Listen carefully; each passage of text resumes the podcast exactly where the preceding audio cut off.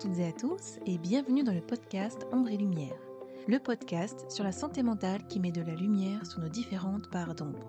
Je m'appelle Gwendoline Bichot, j'ai 34 ans et j'ai décidé de créer ce podcast car je souffre moi-même de différents troubles psychiques et émotionnels et j'ai ce besoin de mettre des mots MOTS sur des mots MAUX et de pouvoir apporter mon soutien à toutes ces personnes qui vivent des choses extrêmement difficiles et qui n'osent pas en parler ou qui se sentent seules. Retrouvez-moi chaque jeudi sur toutes les plateformes pour lever le voile sur les troubles de la santé mentale. Parce que ce n'est pas juste dans notre tête et que ce que nous vivons est bien réel, il est important d'exprimer ce que l'on ressent à l'intérieur pour ne plus avoir besoin de faire semblant à l'extérieur. Aujourd'hui, je vais vous parler des troubles du comportement alimentaire. Quels sont les différents types de troubles du comportement alimentaire? Quelles sont les causes? Quelles conséquences cela a-t-il sur notre santé? Et est-ce qu'on peut en guérir? C'est ce que nous allons voir tout de suite dans ce tout nouveau podcast. Si cet épisode vous plaît et que le podcast de manière générale vous semble pouvoir être utile à d'autres personnes, n'hésitez pas à le partager et je vous invite même à le noter avec la note de votre choix sur iTunes. Laissez-moi un petit like ou un commentaire, je prendrai plaisir à vous lire et à vous répondre. Les troubles du comportement alimentaire, TCA, sont des maladies psychiatriques fréquentes qui ne doivent pas être confondues avec une perte d'appétit, du grignotage ou des restrictions alimentaires liées à un régime par exemple. Médicalement reconnus, ces troubles sont potentiellement mortels et nécessitent une prise en charge multidisciplinaire adaptée. Un trouble du comportement alimentaire, TCA, est une pratique alimentaire anormale associée à une grande souffrance psychique qui s'installe durablement et dont les conséquences pour la santé de l'individu peuvent être graves. Dans ce type de maladie mentale, les attitudes face à son corps, à son poids et à la nourriture sont perturbées. Le fonctionnement psychosocial et la qualité de vie y sont également très altérés. L'origine des TCA est multifactorielle et mal connue. On considère qu'il existe pour un individu des facteurs de vulnérabilité, terrain génétique ou biologique, des facteurs précipitants, régime alimentaire strict, puberté, modification hormonale, événements de vie stressants, et des facteurs de maintien du trouble, déséquilibre biologique induit, bénéfices psychologiques ou relationnels. Les troubles du comportement alimentaire apparaissent généralement à l'adolescence et concernent majoritairement les femmes. Toutefois, ils peuvent également survenir chez les hommes, se déclencher pendant l'enfance ou à l'âge adulte. Certains auteurs mentionnent que les comorbidités touchent jusqu'à 70% des personnes souffrant de troubles alimentaires. Troubles de l'humeur, plus de 40%, troubles anxieux, plus de 50%, comportement d'automutilation, plus 20%, et consommation de substances, plus 10%. Voici les différents types de troubles alimentaires. La classification internationale du DSM-5 dénombre plusieurs grandes catégories de troubles du comportement alimentaire. Les plus courants sont l'anorexie, la boulimie et l'hyperphagie boulimique. D'autres TCA, tels que les troubles de l'ingestion des aliments, PICA, mérisisme, restriction ou évitement de l'ingestion d'aliments, sont plus atypiques. Ces affections complexes engendrent généralement une grande souffrance chez les patients, c'est pourquoi elles nécessitent une prise en charge adaptée le plus tôt possible. Par ailleurs, bien que le calcul de la prévalence de ces troubles soit difficile à estimer, certaines études considèrent qu'ils touchent entre 4,8 et 9% de la population mondiale. L'anorexie mentale. Il s'agit d'une restriction alimentaire visant une perte de poids significative. L'anorexie mentale se caractérise par une peur intense de devenir gros malgré une maigreur apparente et un poids en dessous de la normale établi à partir de l'IMC. On retrouve aussi des conduites interférant avec la prise de poids alors que celui-ci est significativement bas.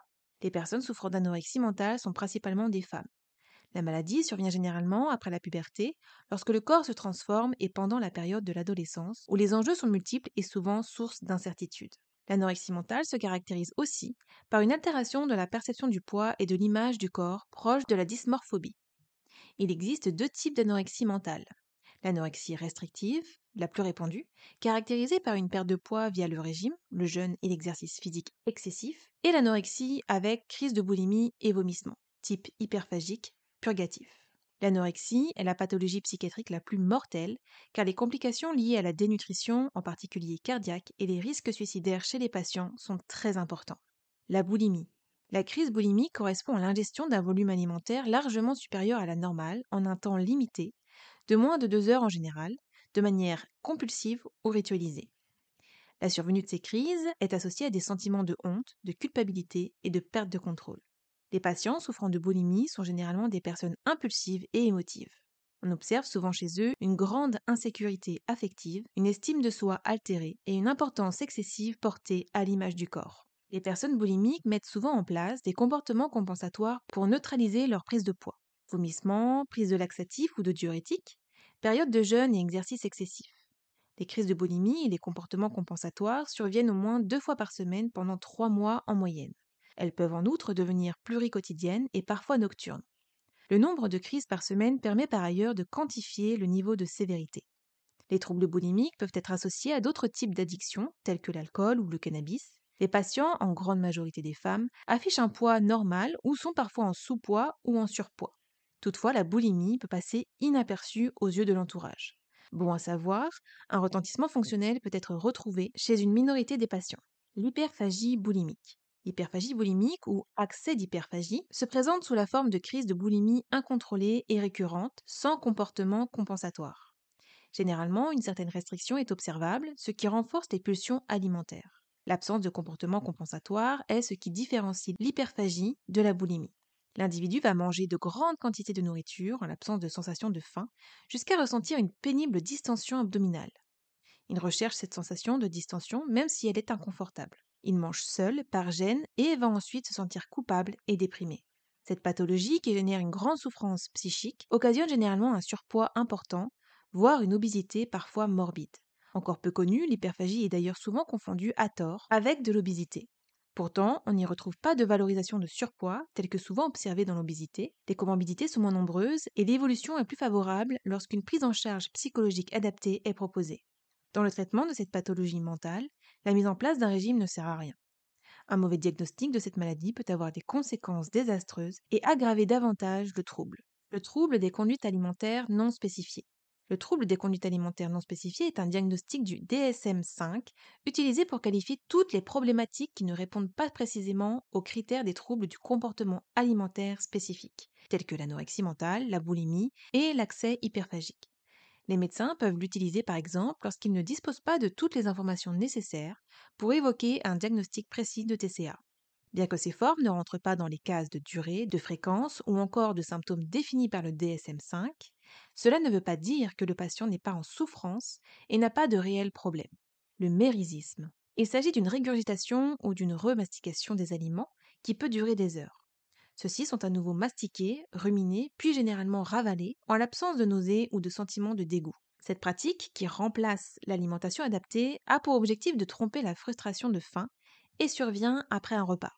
Dans le DSM5, il est précisé que cette conduite doit être fréquente, répétée, et donc survenir plusieurs fois par semaine, en principe quotidiennement. Le mérisisme peut en outre débuter à tout âge, dès la première enfance. L'impact chez les nourrissons est particulièrement négatif du fait des risques de carence qu'il induit. Le mérisisme est un trouble de comportement alimentaire lié à la notion de plaisir. En effet, par cette remontée volontaire des aliments, la personne revit inconsciemment ou non la satisfaction qu'elle a vécue lorsqu'elle les a ingérés. Le mérisisme est souvent associé à l'anorexie mentale. Comme pour d'autres troubles du comportement alimentaire, la personne qui en souffre développe généralement une véritable dépendance à cette pratique. L'hyperphagie nocturne. Il s'agit d'une prise alimentaire non contrôlée, excessive pendant la nuit. L'individu se réveille pour aller manger copieusement. Il va ainsi manger rapidement, de manière compulsive, sans être capable de réfréner cette envie. Cette conduite alimentaire peut se produire dans un état de demi-sommeil, la personne n'en étant pas toujours consciente. Le lendemain, elle se réveille avec un souvenir plutôt imprécis de ce qu'elle a consommé pendant la nuit. Le diagnostic d'hyperphagie nocturne est posé lorsque cette conduite alimentaire survient plus de deux fois par semaine pendant au moins six mois. La potomanie. La potomanie est un trouble du comportement alimentaire qui se définit par un besoin irrépressible de boire en grande quantité, principalement de l'eau, polydipsie, ou de l'alcool, dipsomanie.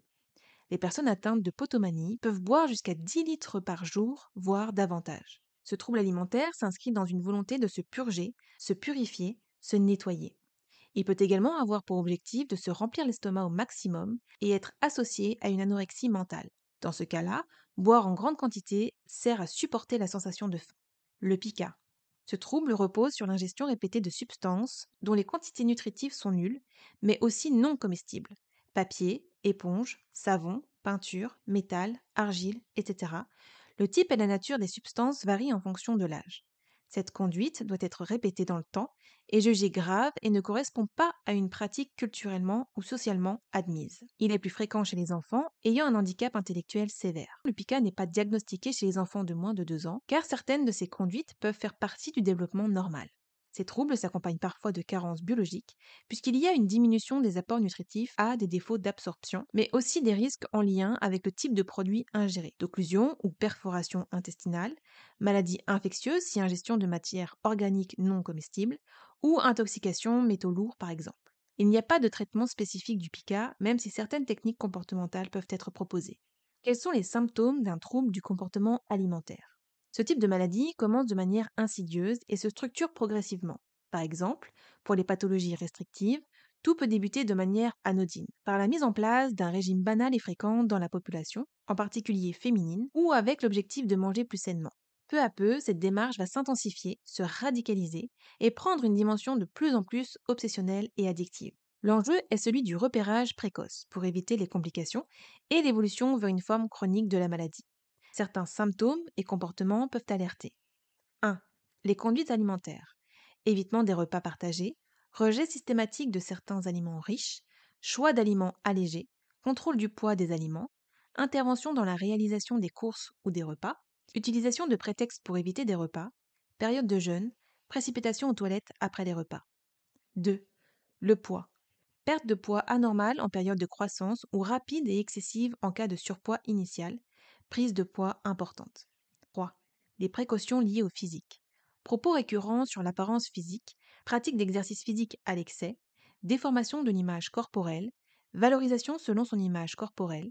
Parfois, ces préoccupations précèdent ou accompagnent une reprise en main sur le plan scolaire ou sportif. 4. Les changements d'humeur. Isolement et repli sur soi, anxiété, pessimisme, dévalorisation, dépression. Ces comportements sont en général dissimulés et la dénégation du trouble par les personnes qui en souffrent est très fréquente, ce qui représente un frein majeur à la prise en charge. Qui consulter pour les troubles du comportement alimentaire? Le dépistage et le traitement des troubles doivent être le plus précoce possible.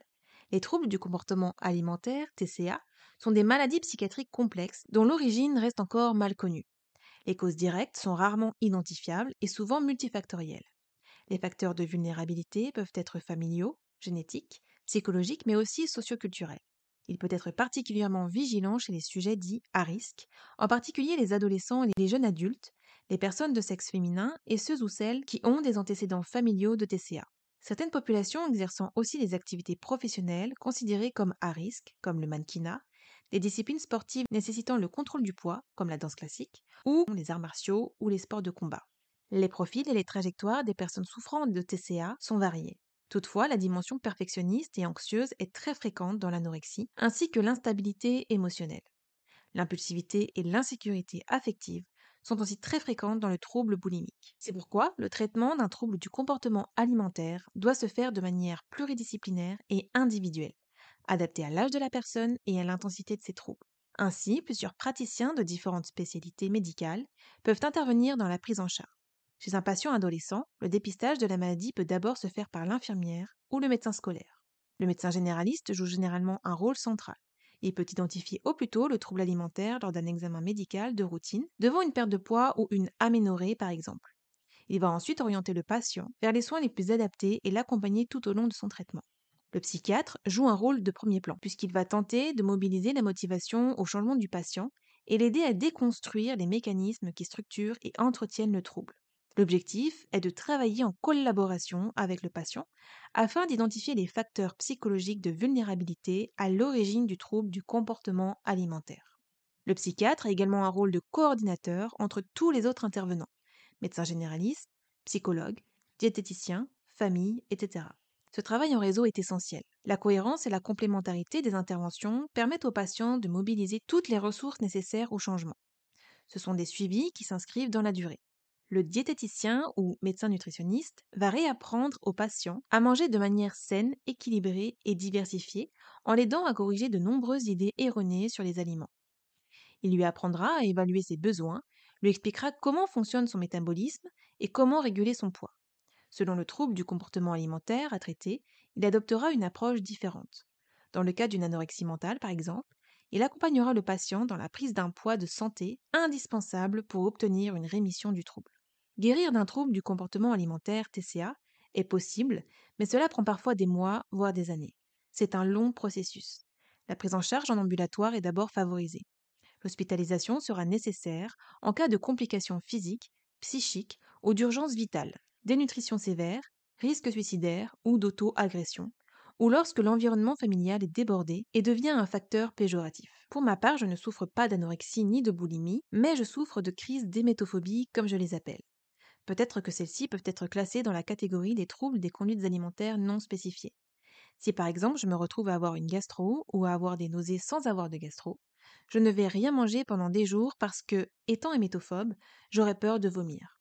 Je vous invite à écouter mon podcast sur l'hémétophobie si vous voulez avoir plus de détails sur cette phobie. J'ai également des périodes où je vais énormément manger et prendre du poids. Souvent, c'est pour essayer de combler un vide intérieur ou une frustration et d'autres périodes où je ne vais rien avaler pendant des jours, souvent parce que je souffre d'angoisse et d'anxiété. Mon alimentation dépend de mes souffrances intérieures et de mes émotions. Je mesure 1m63 et mon poids idéal se situe entre 55 et 57 kg, mais le fait de me retrouver avec des périodes où je vais beaucoup manger et d'autres périodes où je ne vais rien manger, cela a créé un effet yo-yo.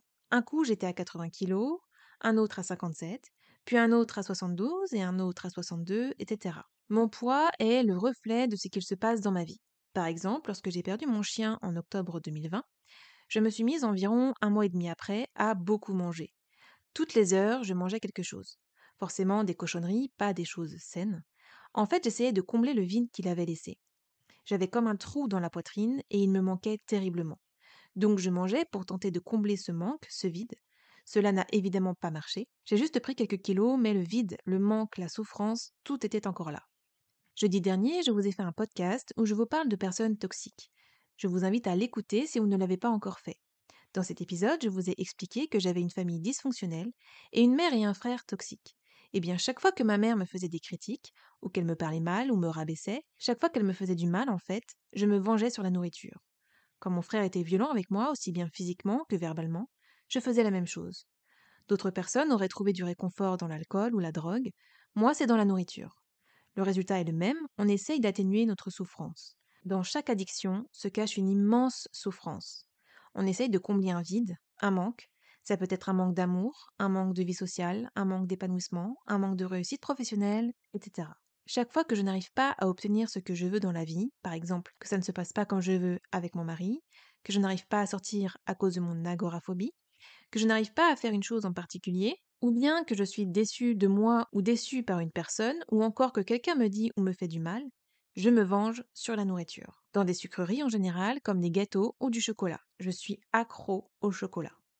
Lorsque je traverse une période sombre, de doute, de peur, de crise d'angoisse, là c'est plutôt l'inverse qui se produit et je ne mange presque rien. Là c'est ce qu'il se passe dans ma vie car l'opération que je dois subir me tétanise. Donc je n'arrive pas à manger. J'ai une boule dans la gorge et parfois j'ai du mal à déglutir tellement je suis angoissée.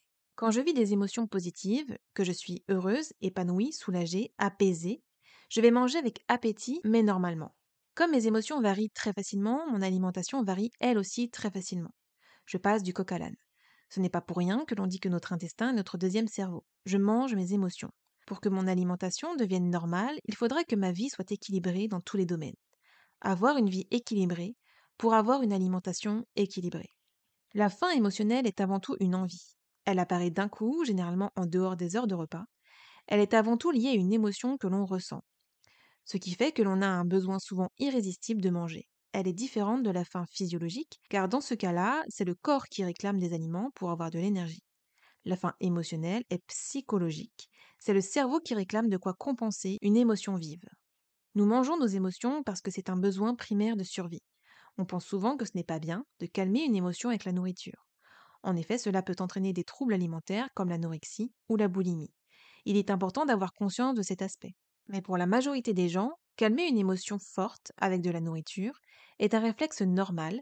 Ce sont des mangeurs intuitifs qui font confiance à leur corps et leurs émotions. Il est important d'apprendre à ne plus manger ses émotions, mais manger avec émotion. Comment ne plus manger ses émotions? Nos émotions nous parlent. Si je n'étais pas en souffrance et que tous mes besoins étaient comblés, je n'aurais pas à chercher autant de réconfort dans la nourriture, puisque j'aurais déjà tout ce dont j'ai besoin. Si vous êtes comme moi, essayez de voir ce qui ne va pas dans votre vie. D'où vous vient cette souffrance? Qu'est-ce qui vous manque dans votre vie?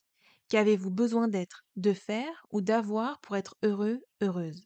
Ça peut être aussi quelque chose que vous ne voulez plus avoir, être ou faire qui pose problème. Faites un bilan, regardez dans toutes les sphères de votre vie.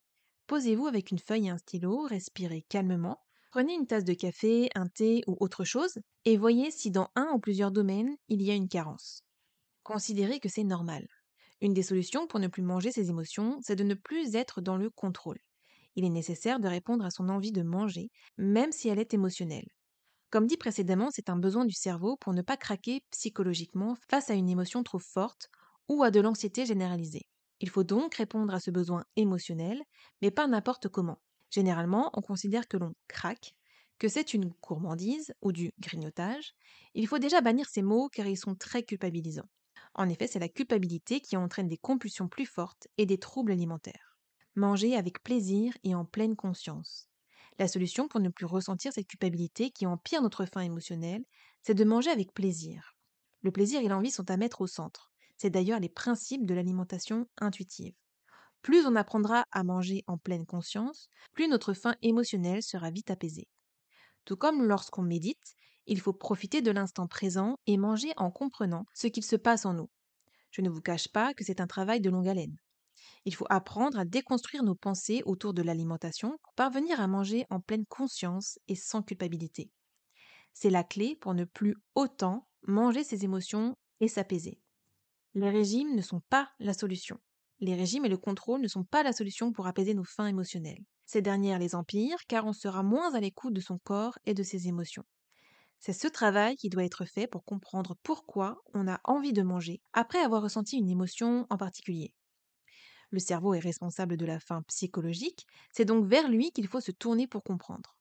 Voilà pourquoi il est important de faire un suivi psychologique adapté. Ce sont les émotions qu'il faut décrypter. Mieux se comprendre et être plus à l'écoute de soi permet de comprendre sa faim émotionnelle, qui est tout aussi légitime et importante que la faim physiologique. Je vous invite à me suivre sur Instagram. Mon compte c'est Gwendoline Bichot, tout attaché et en minuscule car je proposerai différents lives sur divers sujets afin de pouvoir échanger avec vous directement. Voilà, c'est tout pour cet épisode. Merci de m'avoir écouté. J'espère que ce podcast sans filtre vous a plu, qu'il vous a aidé. Je vous envoie plein d'amour. Prenez soin de vous et je vous dis à jeudi pour une prochaine écoute. Bye